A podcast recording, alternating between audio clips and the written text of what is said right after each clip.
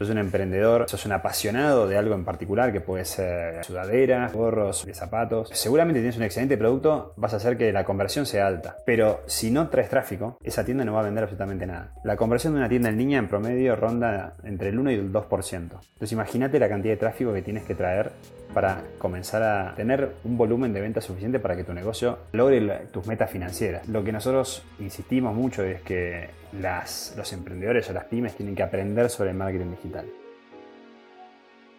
Bienvenido a una conversación con Juan Martín Viñarte, Country Manager de México de Tienda Nube, la plataforma de e-commerce latinoamericana con más usuarios en la región.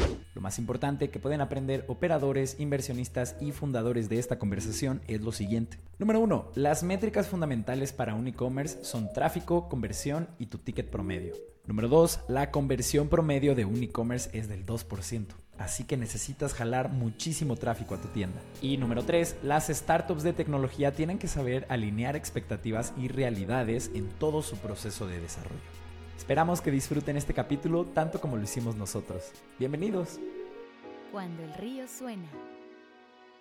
Hola, ¿qué tal? Bienvenidos a todos a una edición más de Cuando el río suena. El podcast que está hecho para todas las personas que están construyendo algo donde antes no había nada. El día de hoy me está acompañando en una sesión remota más para quien ha estado al tanto de los últimos capítulos. Rodrigo y yo no estamos en el estudio, él anda en Japón, pero esta vez sí me acompaña. Qué felicidad, hermano, ¿cómo estás? ¿Qué tal? Muy bien, listo ya. ¿Qué hora es allá? Las 7:10 de la mañana. Eso es compromiso. Y no mamadas. Compromiso del episodio anterior, que empezó a las 5 de la mañana.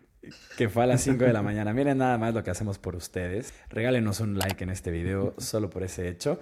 Y tenemos del otro lado de la llamada también a Juan Martín Viñarte, quien es el Country Manager de México en Tienda Nube. ¿Cómo estás, Juan Martín? ¿Qué tal, Artemio? Hola, Rodrigo. Mucho gusto. Muchas gracias por la invitación. Es un placer tenerte por acá. La verdad es que admiramos mucho la labor que están haciendo ahí en Tienda Nube. Entonces nos espera una charla que nosotros consideramos que será rica para toda la gente que está construyendo cosas y para la gente que también está operando en otras empresas tecnológicas. Pero su empresa es una que en gran medida no necesita introducción para muchas personas, pero igual para aquellos que no sepan de su existencia o que no entiendan muy bien qué es lo que hacen. ¿Podrías compartirnos cuál es su pitch de elevador? Va.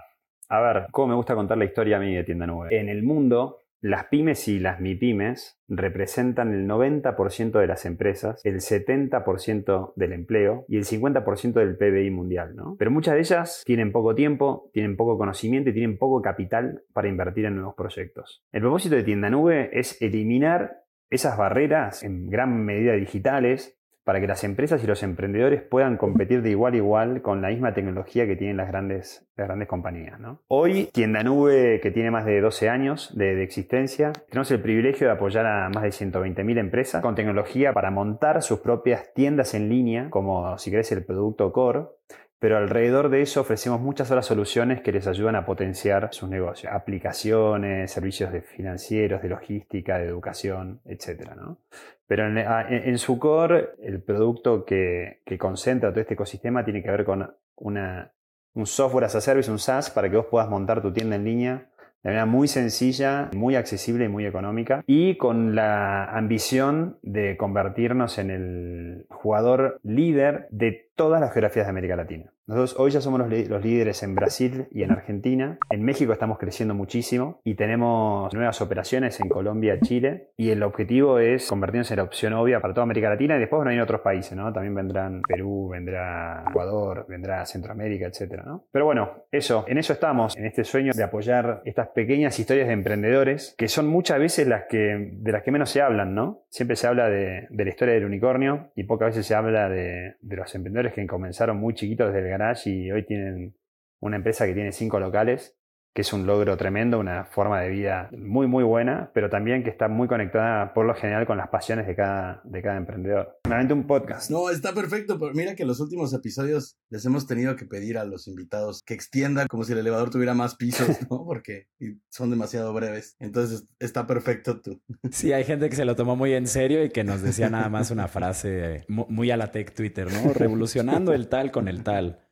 Era de, bueno, ok, imagínate que son más de 3 pisos y que tal vez son 15 y me puedes contar tantito más. Mira que este proyecto, Juan, de Tienda Nube Arte a mí nos emociona porque, claro, siempre que la tecnología a la que tenemos acceso es más local y entiende mejor las problemáticas regionales, pues los resultados tienden a ser mucho más, pues, tailored a la experiencia que necesitamos, ¿no? A resolver mejor los problemas de aquí. Entonces, ahí les vamos siguiendo el paso desde hace un tiempo. Y les queríamos preguntar, Juan, bueno, ¿cómo es tu posición como country manager de México? ¿Cómo luce tu día a día? ¿Qué es lo que estás tocando?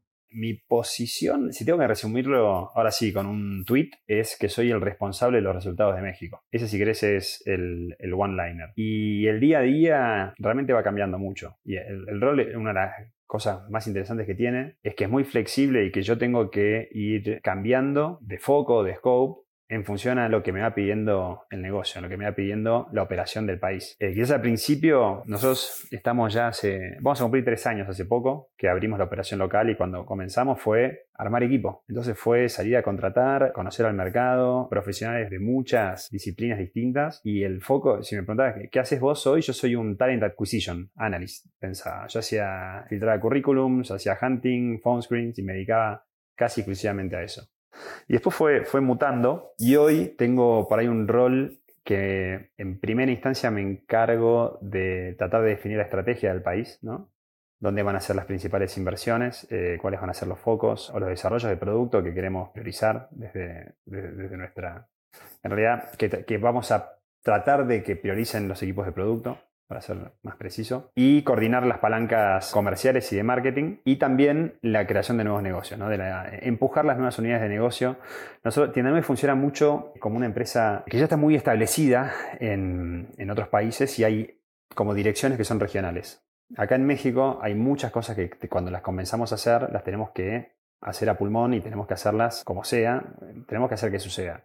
Y a medida que las vamos construyendo y van teniendo un poco más de forma, podemos apoyarnos más en los equipos regionales para que puedan coliderar y hasta en algún momento liderarlas directamente cuando ya está la máquina un poco más aceitada. Ese montaje, ¿no? Muchas veces cae de mi lado.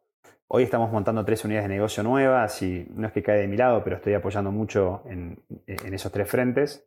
Así como también tratando de cumplir los objetivos que nos ponemos como compañía. Suena un poco, Juan, a que eres como este perfil generalista que a manera de capataz en un rancho de hectáreas, ¿no? Tiene que tener justo a la gente trabajando en las cosas que tienen que estar trabajando, entregando los resultados que se tienen que entregar, y que realmente más que como una labor en específica, sí es como este perfil general de...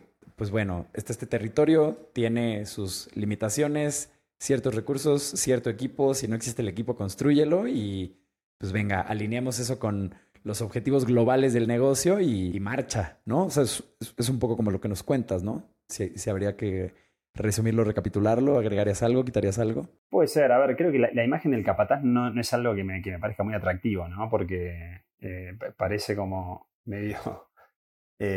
autoritario, ya. Pero a ver, en el fondo soy el responsable de que el país, el último responsable, ¿no? Si a nosotros nos va mal en México, la persona a la que hay que mirar es a mí, y si nos va bien, a todo el equipo, ¿no? El desafío es un problema que es súper complejo, es un desafío muy, muy, muy fácil, y no lo vas a resolver con que una persona tenga una buena cabeza o que tenga una buena actitud, sino que es un desafío que tenés que juntar muchos talentos y que estén coordinados y que estén comprometidos, ¿no? con lo que estamos haciendo, con el propósito de la compañía, y a su vez apalancarse del éxito que hemos tenido en otras geografías, con un producto que ya sabemos que es fenomenal, ¿no? Porque fue diseñado en América Latina para latinoamericanos, ¿no? Con muchas cuestiones de diseño que hacen que para los mexicanos sea muy sencillo comenzar a utilizar en Tienda Nube. Entonces tenemos muchísimas ventajas.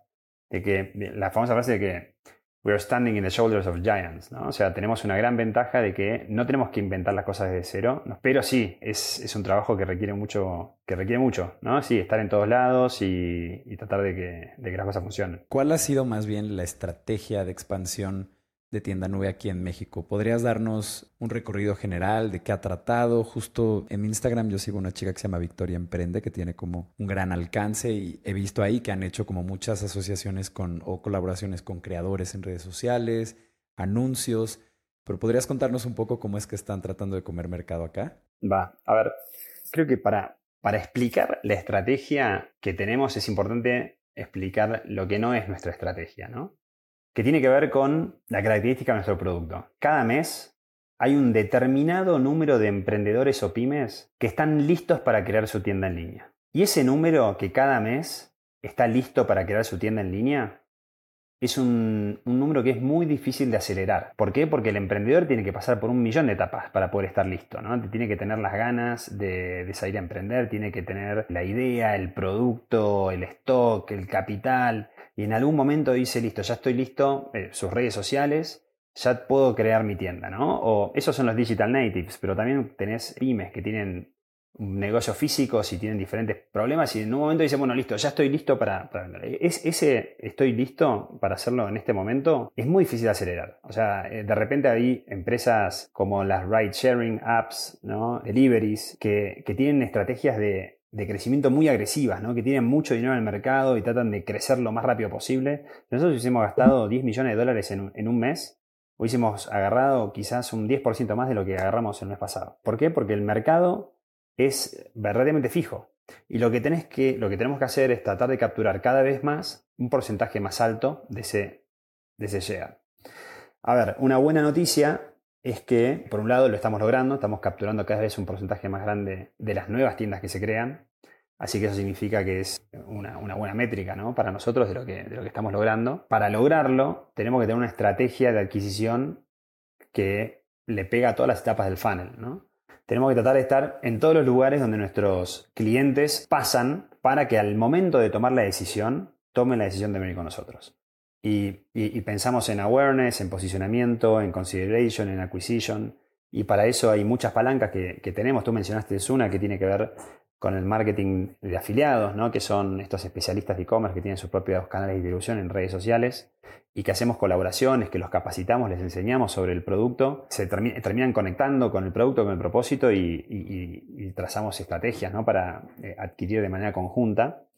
Esa es una. También tenemos una estrategia de posicionamiento SEO importante, ¿no? Hoy creo que tenemos el blog de e-commerce de habla hispana más grande del mundo, gracias a que tenemos mucho contenido relacionado a emprendimiento en el blog de Tienda Nube. También tenemos, obviamente, estrategias de redes sociales, de participación de eventos.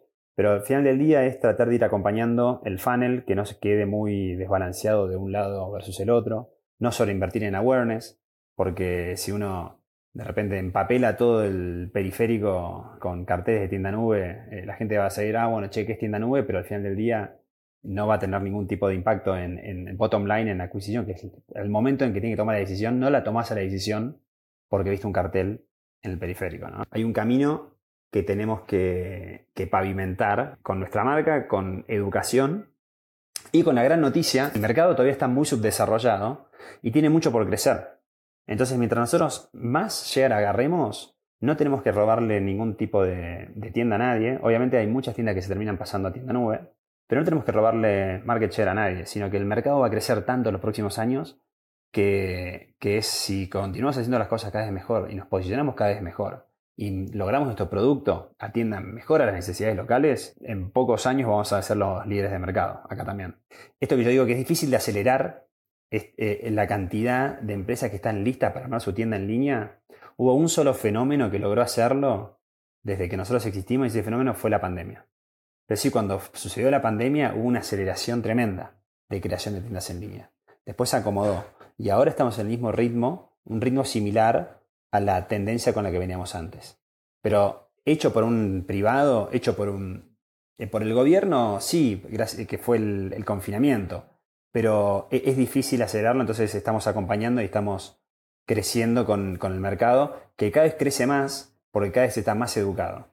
Claro, sí. Nosotros también desde el desarrollo de productos vimos un pico importante al empezar la pandemia, cuando muchísimos negocios se dieron cuenta de que a puertas cerradas pues tenían que tener otra forma de funcionar, ¿no? Que no podían continuar haciéndolo de forma analógica. Y también hemos notado que ya se aplanó ese pico y ahora ya no existe esta urgencia, ¿no? Otra vez volvemos a...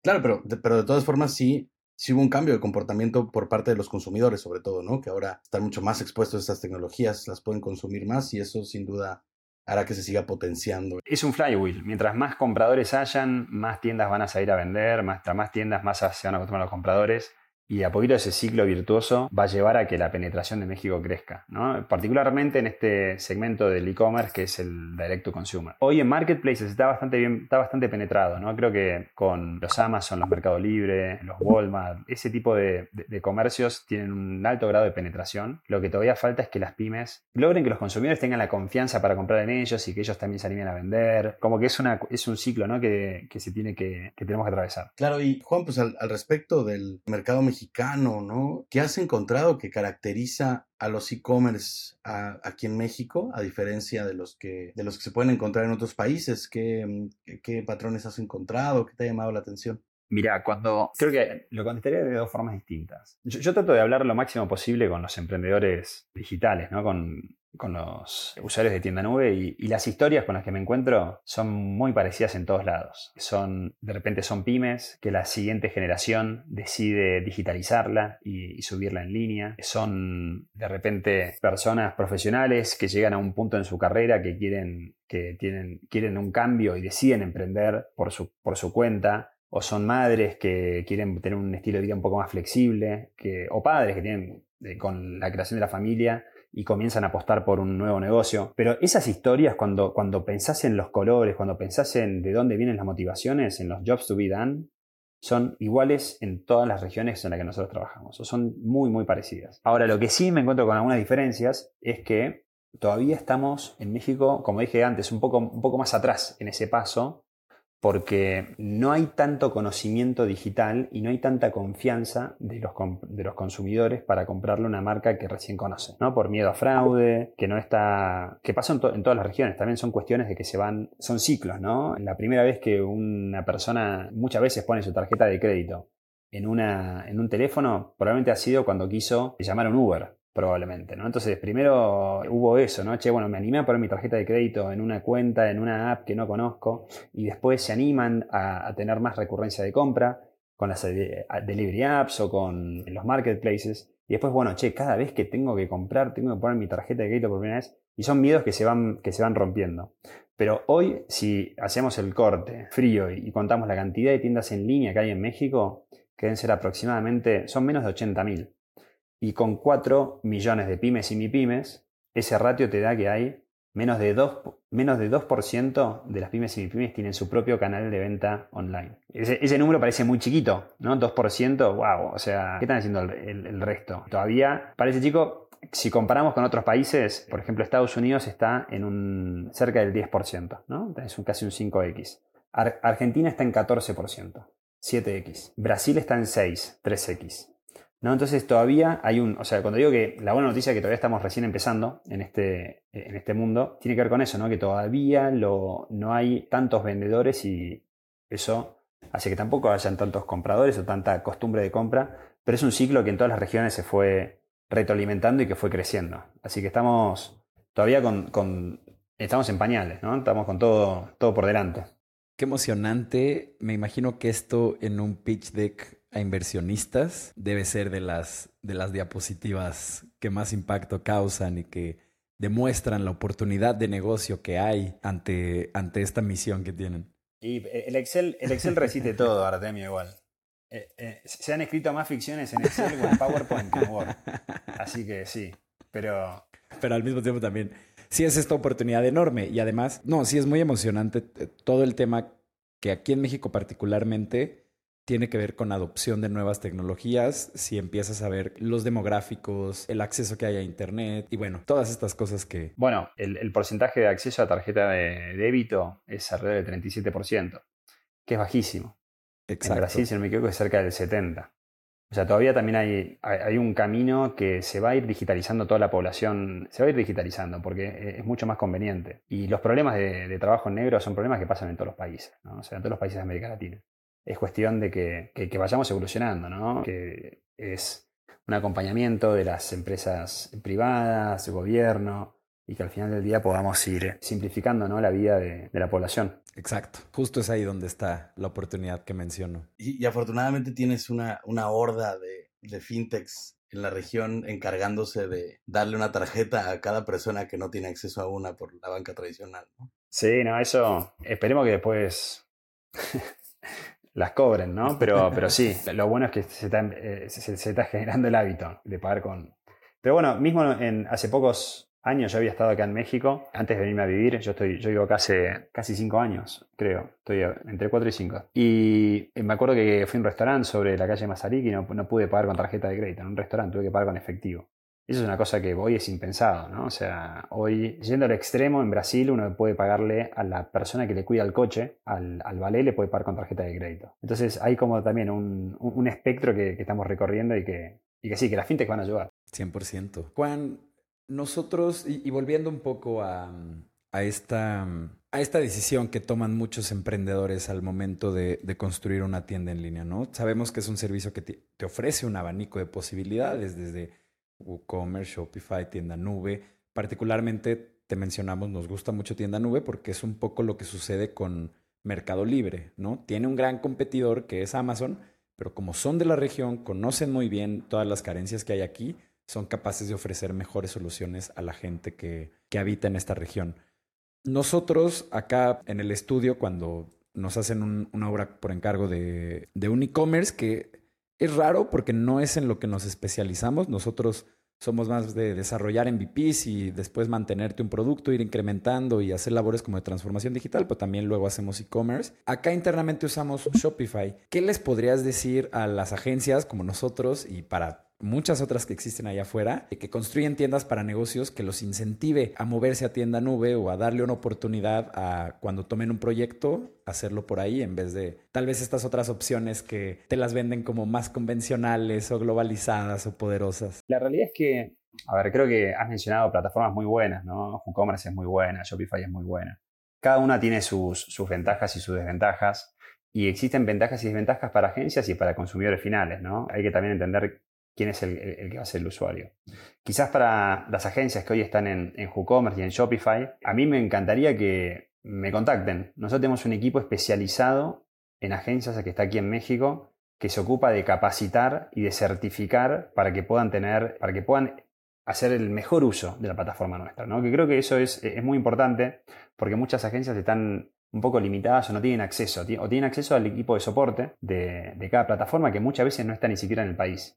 Tenemos un equipo de soporte que está acá en México, pero además tenemos un equipo especializado en agencias que pueden ir ese paso adicional, ¿no? Para poder entender las necesidades, para ayudar hasta inclusive a entender algún lead y ayudarlos a cerrarlo, inclusive, ¿no? A veces hasta acompañamos a vender con las agencias en algunos casos que les interesa. Pero bueno, hablando de producto, ¿no? Sin hablar por ahí esta parte más de capacitación o de canal, nosotros tenemos una plataforma que está muy bien localizada, ¿no? Nosotros estamos haciendo mucha inversión para que nuestro producto funcione mejor que cualquiera acá en el país. Empieza por el producto core, ¿no? Obviamente hay un layer de simplicidad que es importante, que sea fácil de usar, pero estamos invirtiendo mucho en capacidades de logística, en capacidades de pagos, que no es solamente los del ecosistema, porque nosotros tenemos muy buenas integraciones, si no las mejores, con el ecosistema de pagos y de logística en el país, pero también estamos invirtiendo para agregar funcionalidades de producto que hagan que esas aplicaciones funcionen mejor o mismo desarrollar aplicaciones propias nativas para que la experiencia sea más sencilla todavía. Nosotros estamos yendo a un nivel de inversión de producto mucho mayor y creo que habría que verlo plataforma contra plataforma, ¿no? O habría que hacer la experiencia. Pero los invito, ¿no?, a las agencias que quieran profundizar, que me escriban por LinkedIn. Y que me escriban, soy una agencia, me gustaría hacer un poco más de Tienda Nube y armamos una reunión para contarles un poco más y quizás no somos la plataforma para esa agencia, o quizás sí, ¿no? Así que no paremos nada con tener una plática. Perfecto. Le pediremos al equipo de edición que aquí pongan tu perfil de LinkedIn para que la gente lo pueda ubicar y encontrar. Y estamos llegando a lo que es la mitad de este programa. Quiero recordarle a toda la gente que esté escuchando que en cuandoelriosuena.com ustedes pueden suscribirse a la newsletter de este programa y si lo hacen nosotros prometemos recordarles cada lunes que tengamos un capítulo nuevo y enviárselos a su bandeja. De igual forma, Rodrigo y yo queremos pedirles, como todos los capítulos con el corazón en mano, que si pueden ayudarnos a compartir este espacio con un fundador, un operador o un inversionista en una empresa de tecnología, por favor háganlo. Estamos buscando a todas esas personas y este recurso está hecho para ellas. Regresamos. Estás escuchando Cuando el río suena, un podcast de conversaciones con agentes expertos y emprendedores del mundo digital. Tus anfitriones son Rodrigo Salmerón y Artemio Pedraza, fundadores del estudio de estrategias e interfaces digitales Acueducto. Para más información, visita cuandoelriosuena.com. Si encuentras valioso este podcast, por favor ayúdanos a compartirlo con un amigo o síguenos en Spotify o iTunes. Muchas gracias. Regresamos con Rodrigo y Artemio. ¿Qué tal? Bienvenidos de vuelta a Cuando el Río Suena con nuestro invitado de este episodio, Juan Martín Viñarte, que es Country Manager de México en Tienda Nube. Y Juan Martín, retomando la entrevista, queríamos para pasarles una pieza de conocimiento, algunas pepitas de oro a los emprendedores que nos escuchan o incluso a las pymes que nos escuchan y negocios pues, más pequeños que no necesariamente son nuestra audiencia directa. Cuéntanos 3 errores que hay que evitar a toda costa al momento de construir tu tienda en línea. Que más que cosas puntuales son, en algunos casos, gaps o actitudes, ¿no? Pero los dos principales gaps de conocimiento o de capacitación que encontramos en las tiendas que se crean en Tienda Nube, una tiene que ver con tener poco conocimiento de marketing digital. Y esto está relacionado con, para vender, una venta, una orden, es el resultante del tráfico por la conversión. Si tú tienes un excelente producto, sos un emprendedor, que sos un apasionado de algo en particular, que puede ser una línea de sudaderas, puede ser una línea de gorros, una línea de zapatos. Y eso seguramente tienes un excelente producto, vas a hacer que la conversión sea alta en tu tienda. Probablemente mejor producto, mejora la conversión, producto, precio, etc. Pero si no traes tráfico, esa tienda no va a vender absolutamente nada. La conversión de una tienda en línea en promedio ronda entre el 1 y el 2%. Entonces imagínate la cantidad de tráfico que tienes que traer para comenzar a tener un volumen de ventas suficiente para que tu negocio probablemente logre tus metas financieras. Entonces lo que nosotros insistimos mucho es que los emprendedores o las pymes tienen que aprender sobre el marketing digital. Que eso son un montón de cosas, ¿no? Y lo conectaría por ahí con el segundo error, que cuando tratan de pensar en marketing digital y comienzan a hacerlo, hacen todo al mismo tiempo. Hacen un poco de todo y esas estrategias lo que nosotros vemos es que no termina de funcionar. Hacen un poco de PR, un poco de SEO, un poco de SEM, un poco de redes sociales, un poco de marketing de afiliados. Y eso es difícil difícilmente tenga éxito porque se hacen las cosas con muy poco foco y probablemente se hagan las cosas de manera subóptima. Nosotros hemos visto consistentemente es que las marcas que logran crecer y convertirse en referentes son las que logran a través de su producto, de su comunicación, crear una comunidad, ¿no? Una comunidad que entienda de qué va la marca. Yo entiendo de qué va, ¿no? Hay muchas marcas que, por ejemplo, Nike fue mucho sobre eso, de crear un mensaje, una comunidad que empezó por el mundo de los runners. Si querés Vans, que tiene que ver con el skate, ¿no? Esas marcas son por ahí outliers. Ahora hay On, que tiene que ver sobre el running, ¿no? También hay... Estas marcas logran transmitir un mensaje, crear una comunidad. Y el lugar que nosotros creemos más efectivo para volcar esas comunidades hoy son las redes sociales. Entonces nosotros, por lo general, vienen muchas marcas y me dicen, no, bueno, ¿cómo come? No, bien, empecé mi propio podcast. No, error. Me agarro la cabeza. Tengo un blog y tengo un podcast y tengo mis redes sociales. Ah, ¿y las redes sociales cuántos seguidores tienes? Y no, tengo 1000 seguidores. También es muy poco. Para poder tener, también a modo de estadística, lo que nosotros vemos en las tiendas nubes es que para poder tener más del 80% de las semanas una venta en tu propia tienda, ¿se entendió? O sea, de las 52 semanas que tengas por lo menos un 40 semanas tengas ventas, tenés que tener por lo menos 15.000 seguidores en Instagram, por ejemplo, ¿no? Entonces, que hay que invertir en crear una comunidad y que esté... y volcarla en tus redes sociales, ¿no? También la puedes volcar en un newsletter, también la puedes volcar en lectores de blog, pero es difícil que puedas hacer todo bien, ¿no? Que hagas todo con valor. Entonces lo que nosotros recomendamos es que traten de elegir pocas cosas, pocos canales y que inviertan en eso y que lo hagan con calidad y que direccionen el tráfico o sus clientes a esos lugares para que además agarre masa crítica, ¿no? Es muy distinto seguir una marca que tiene 2000 seguidores que ver una marca que tiene 50.000, ¿no? Es mucho más fácil de seguir inclusive porque tenés la validación de que tiene 50.000 personas que ya lo siguen. Así que eso, como segundo punto. Tercer punto tiene que ver con las estructuras de costos, ¿no? En el mundo digital la estructura de costos es muy distinta en un negocio físico, muchas marcas no son capaces de contestar la simple pregunta de ¿estás ganando o estás perdiendo dinero? ¿Por qué? Porque no tienen claro cuánto están invirtiendo, cuánto invertían en una estructura de costos de un local, y que es muy distinto, ¿no?, a invertir en publicidad, en marketing digital, o mismo no invertir y tener simplemente tráfico orgánico, pero dejando dinero arriba de la mesa y con posibilidades de bajar costos, promociones, etc., ¿no? Pero tercer oportunidad tiene que ver con tener un buen control y dominio de tu estructura de costos de las ventas en tu tienda. Y cuarto punto es querer tener todo listo para empezar. Hay que aventarse, ¿no? Hay que saltar un poco al vacío.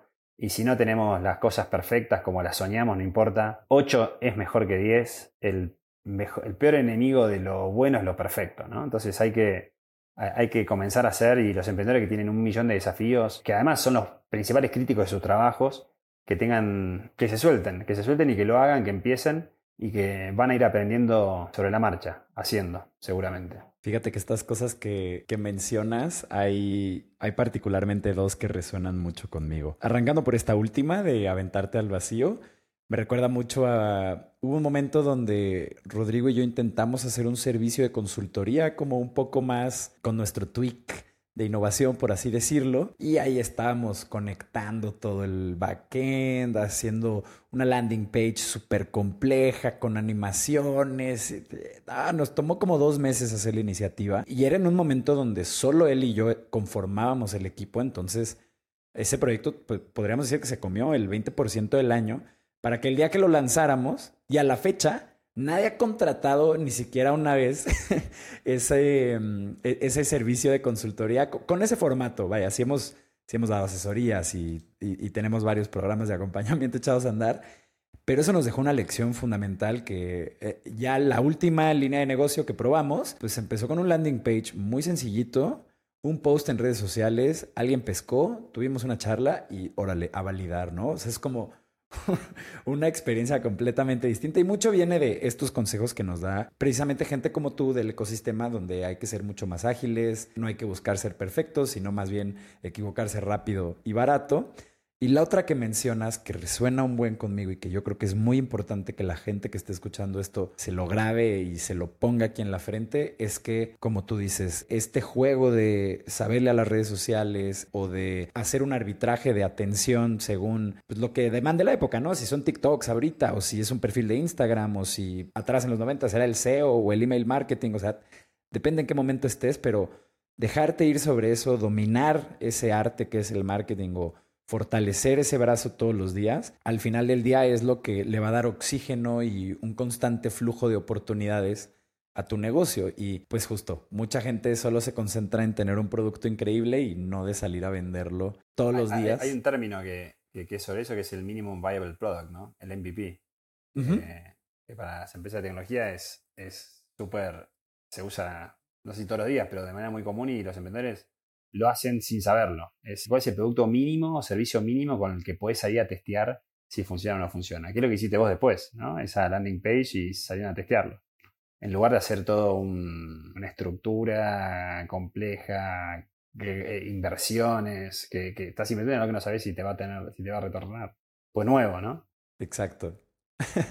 100%. Juan, también queríamos preguntarte, ¿cuáles considerarías que son los indicadores imprescindibles para tener en un panel de Business Intelligence de un e-commerce? Me imagino que ustedes ya les dan a sus usuarios un resumen con las métricas más importantes. ¿Cuáles son las que escogen? ¿Por qué escogieron esas? ¿Y cuál es su relevancia? A ver, hay varias métricas en el panel de estadísticas de Tienda Nube, y a medida que vas subiendo de plan tenés acceso a estadísticas más avanzadas, ¿no? Pero las tres que te resumen el negocio son tráfico, conversión y ticket promedio. Con esas tres multiplicás A por B por C y tenés cuánto facturas. Cuando tenés demasiadas métricas presentes, de repente hasta te mareás, no sabés para dónde mirar. Pero si descomponés el problema como si fuese una pirámide, ¿no?, y partiendo de esas tres, tráfico, conversión y ticket promedio, podés ir después entendiendo cada una. Si una de ellas está por arriba o está por abajo, tratar de entender, bueno, fuentes de tráfico, ¿no?, o tratar de entender como una conversión. ¿En qué parte del funnel se están cayendo? ¿Es en el checkout? ¿Es en la página de envíos? ¿Es en el landing page? Y mismo el ticket promedio. Bueno, ¿qué pasó? ¿Qué se está vendiendo? ¿Más productos? ¿Menos productos? ¿Un producto está vendiendo más? El mix, ¿no?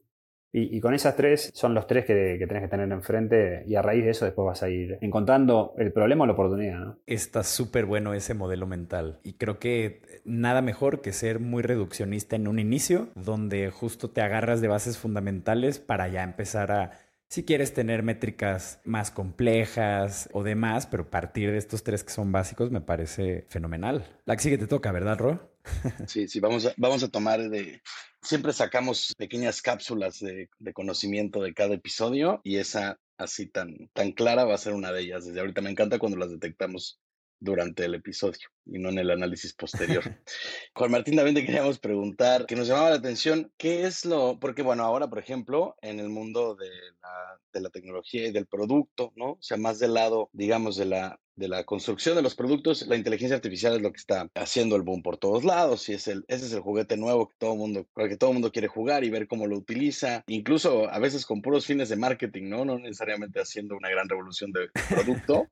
Y la pregunta que queríamos hacerte es, ¿cuál es el juguete nuevo del e-commerce actualmente, ¿no? ¿En qué están invirtiendo o qué están haciendo?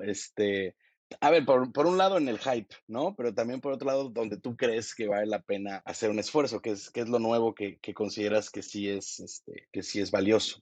Bien, a ver, te voy a contestar. Lo primero es el hype. Nosotros también estamos invirtiendo en inteligencia artificial. ¿Y cuál es el uso que tiene? ¿Cómo no hacerlo? ¿Cuál es el uso que tiene en Tienda Nube? Tiene dos. Uno tiene que ver con el montar tiendas de manera más sencilla, ¿no? Poder hacer un setup de una tienda más rápida, ¿no? Eso por un lado. Por otro, que te ayude como un asistente, ¿no? Sea de preguntas que uno le hace proactivamente, y eventualmente que también te pueda hacer sugerencias. Esos son por ahí los usos más claros que tenemos, que estamos desarrollando nosotros. También hay algunas otras funcionalidades que ya se pueden aplicar a Tienda Nube a través de las aplicaciones, ¿no? Creo que los chatbots son los primeros que comenzaron a hacer uso de esta tecnología. Nosotros tenemos la posibilidad de conectar varios chatbots a tu Tienda Nube, así que ahí ya uno puede apalancarse de esta tecnología si quiere empezar a testear, a ver qué hay en el mercado. Actualmente lo estamos invirtiendo para mejorar muchos procesos y vamos a ir lanzándolos gradualmente, ¿no?, al mercado. Y después, por otro lado, si vos me preguntás qué es lo que va a tener mayor impacto, para mí sigue siendo los principales dolores para vender en línea, o las principales fricciones, tienen que ver, además del montar la tienda, del storefront, etcétera, tiene que ver con pagos y con logística. Si vos tenés tu tienda, después tenés que cobrar y después tenés que enviarlo. Entonces hoy tenemos mucha inversión hecha en la gestión de la tienda. Estamos invirtiendo también en, no sé si es un shiny new toy, pero creemos que va a ser un toy de mucho impacto. No va a ser muy shiny, no va a ser muy new, pero sí va a tener un impacto enorme, porque va a facilitar mucho la vida de los sellers, ¿no? Simplificando, entendiendo las fricciones del mercado local, qué cosas hay que mejorar, qué cosas duelen, qué es una zona extendida, qué es cobrar en OXXO, qué es hacer un envío que atraviese la Ciudad de México same day, ¿no? Que no es lo mismo que atravesar una pequeña ciudad de Japón, ¿no? Así que nada, es por ahí. Yo creo que esta parte de la logística de los envíos es una donde todo el sistema... Bueno, y justo agarrando de toda la logística, el cacho de los envíos, yo creo que es de esos pedacitos donde se ha visto una fiebre de soluciones que vienen desde el sector de Venture Capital fondeando empresas, y ver los avances es muy emocionante, porque pues luego tú ves, no sé, una empresa en Canadá que quiere hacer cosas subterráneas que pues te van a poder llevar los Doritos a la casa en vez de en 10 minutos, en 5. Pero pues extrapolas eso a todo el movimiento de mercado que hay a través de e-commerce, aunado a todos estos servicios. Es muy emocionante pensar en 5 años, después de que hagas una compra en línea, en cuánto tiempo va a estar tu paquete en tus manos, ¿no? O sea, ni me lo imagino, vaya, pero es emocionante pensar en eso. Bueno, pero también depende mucho del tipo de producto que estés comprando. Exacto, ¿no? Porque hay productos que no necesitas ya. Ahí hay otros productos que necesitas en este instante. Si te duele la cabeza y te pides un paracetamol, no quieres que te llegue en una semana. Claro. ¿No? Ahora, si probablemente estás comprando tablas de surf, es difícil que quieras una tabla de surf para que te llegue el día siguiente, ¿no? O productos por ahí un poco... Entonces también hay que entender bien, ¿no? Que cuál es el valor añadido por ahí. Preferís que en lugar de que llegue rápido, que llegue seguro, tenga un buen proceso de evolución por si es algo que no te gusta. Entonces también en la parte logística no siempre se valora la rapidez, obviamente que es súper valioso, Pero también hay otros componentes que hay que entender. 100%, 100%. Sí, porque además es muy fácil irse con la finta a la Jeff Bezos de todo lo que importa es que sea más barato y más rápido, ¿no? O sea, justo como mencionas, hay... Sí, sin duda ayuda, pero hay otros factores, como cuando pides una pieza de una obra de arte o la base de una cama, como... Sí, vaya, ya son otros contextos. Nos quedan dos preguntas. Juan Martín, esta ha sido una gran charla. De antemano ya muchas gracias por todo lo que nos has compartido. Cuéntanos 3 retos con los que se han tenido que enfrentar haciendo la expansión de Tienda Nube aquí en México. ¿Con qué barreras se han topado? Bien, a ver, la primera... 3 retos. Uno tiene que ver con quizás que yo no soy mexicano, por si no se notó hasta este momento por mi acento. Y eso me hizo acceder, a tener menor acceso a pools de talento. Yo hice mi carrera profesional, yo estudié en otros países, yo estudié en Argentina, estudié en Londres, estudié en Estados Unidos y trabajé también en el Cono Sur principalmente. Y cuando llegué a México yo llegué con otra compañía, pero no tenía un pool de talento súper extenso para salir a buscar a los profesionales excelentes con los que yo me había encontrado en otras vidas pasadas, ¿no? Entonces eso fue quizás una desventaja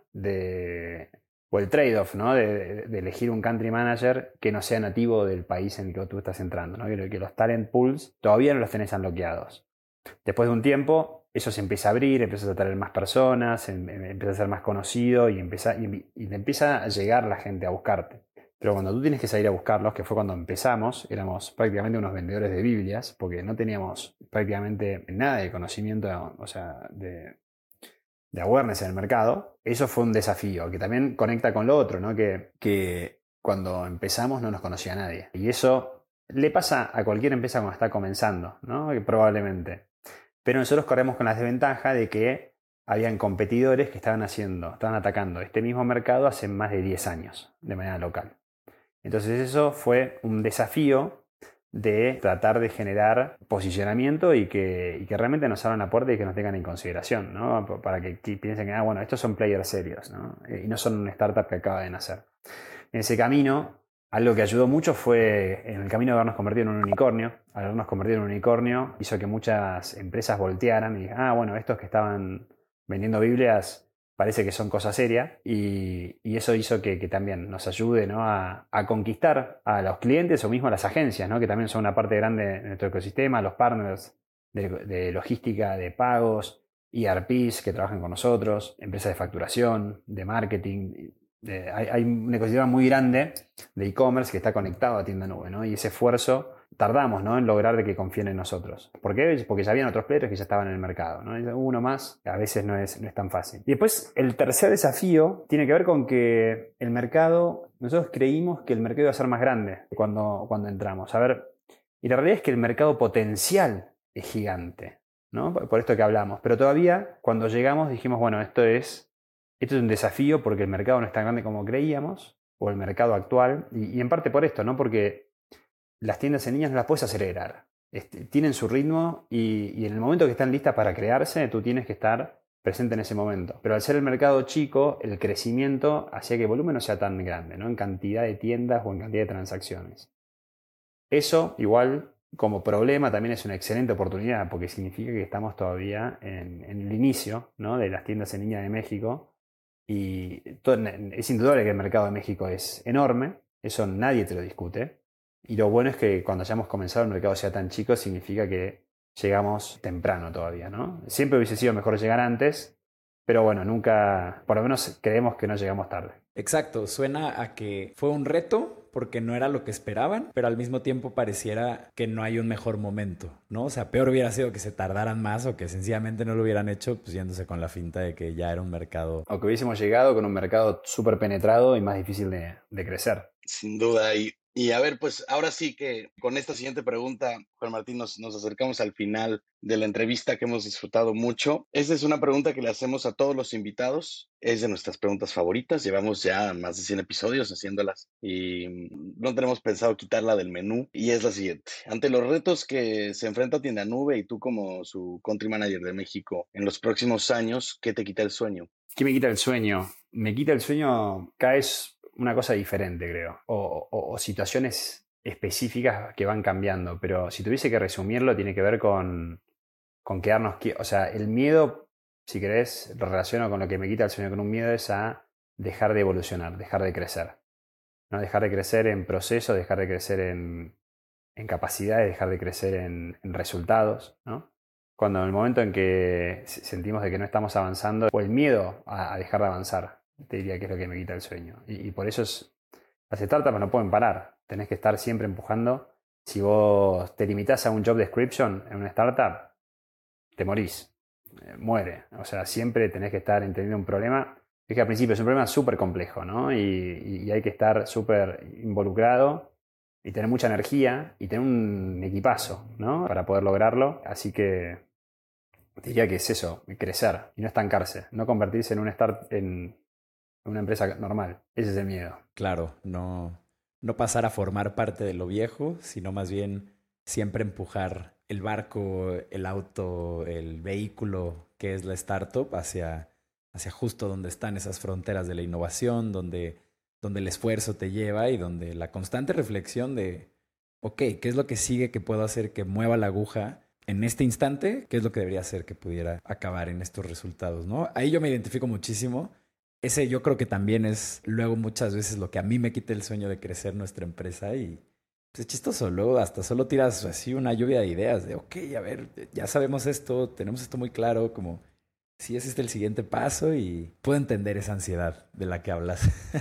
Estamos llegando al final de esta conversación. Para ti que estás escuchando, quiero recordarte que en cuandoelriosuena.com te puedes suscribir a la newsletter de este programa para recibir un correo cada que saquemos un capítulo nuevo. Estos los sacamos todos los lunes de manera religiosa y de igual forma queremos pedirte, Rodrigo y yo, con el corazón en mano, que si puedes compartir esto con cualquier fundador, operador o inversionista de una empresa de tecnología, por favor hazlo. Este espacio es para esas personas y las estamos buscando, queremos llegar a ellas.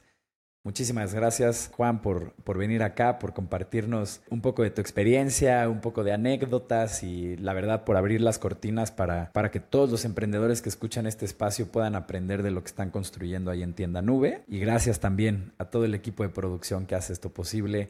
Blanche, Ana Isabel, Belmont, un abrazo hasta donde sea que estén. Nos vemos a la próxima.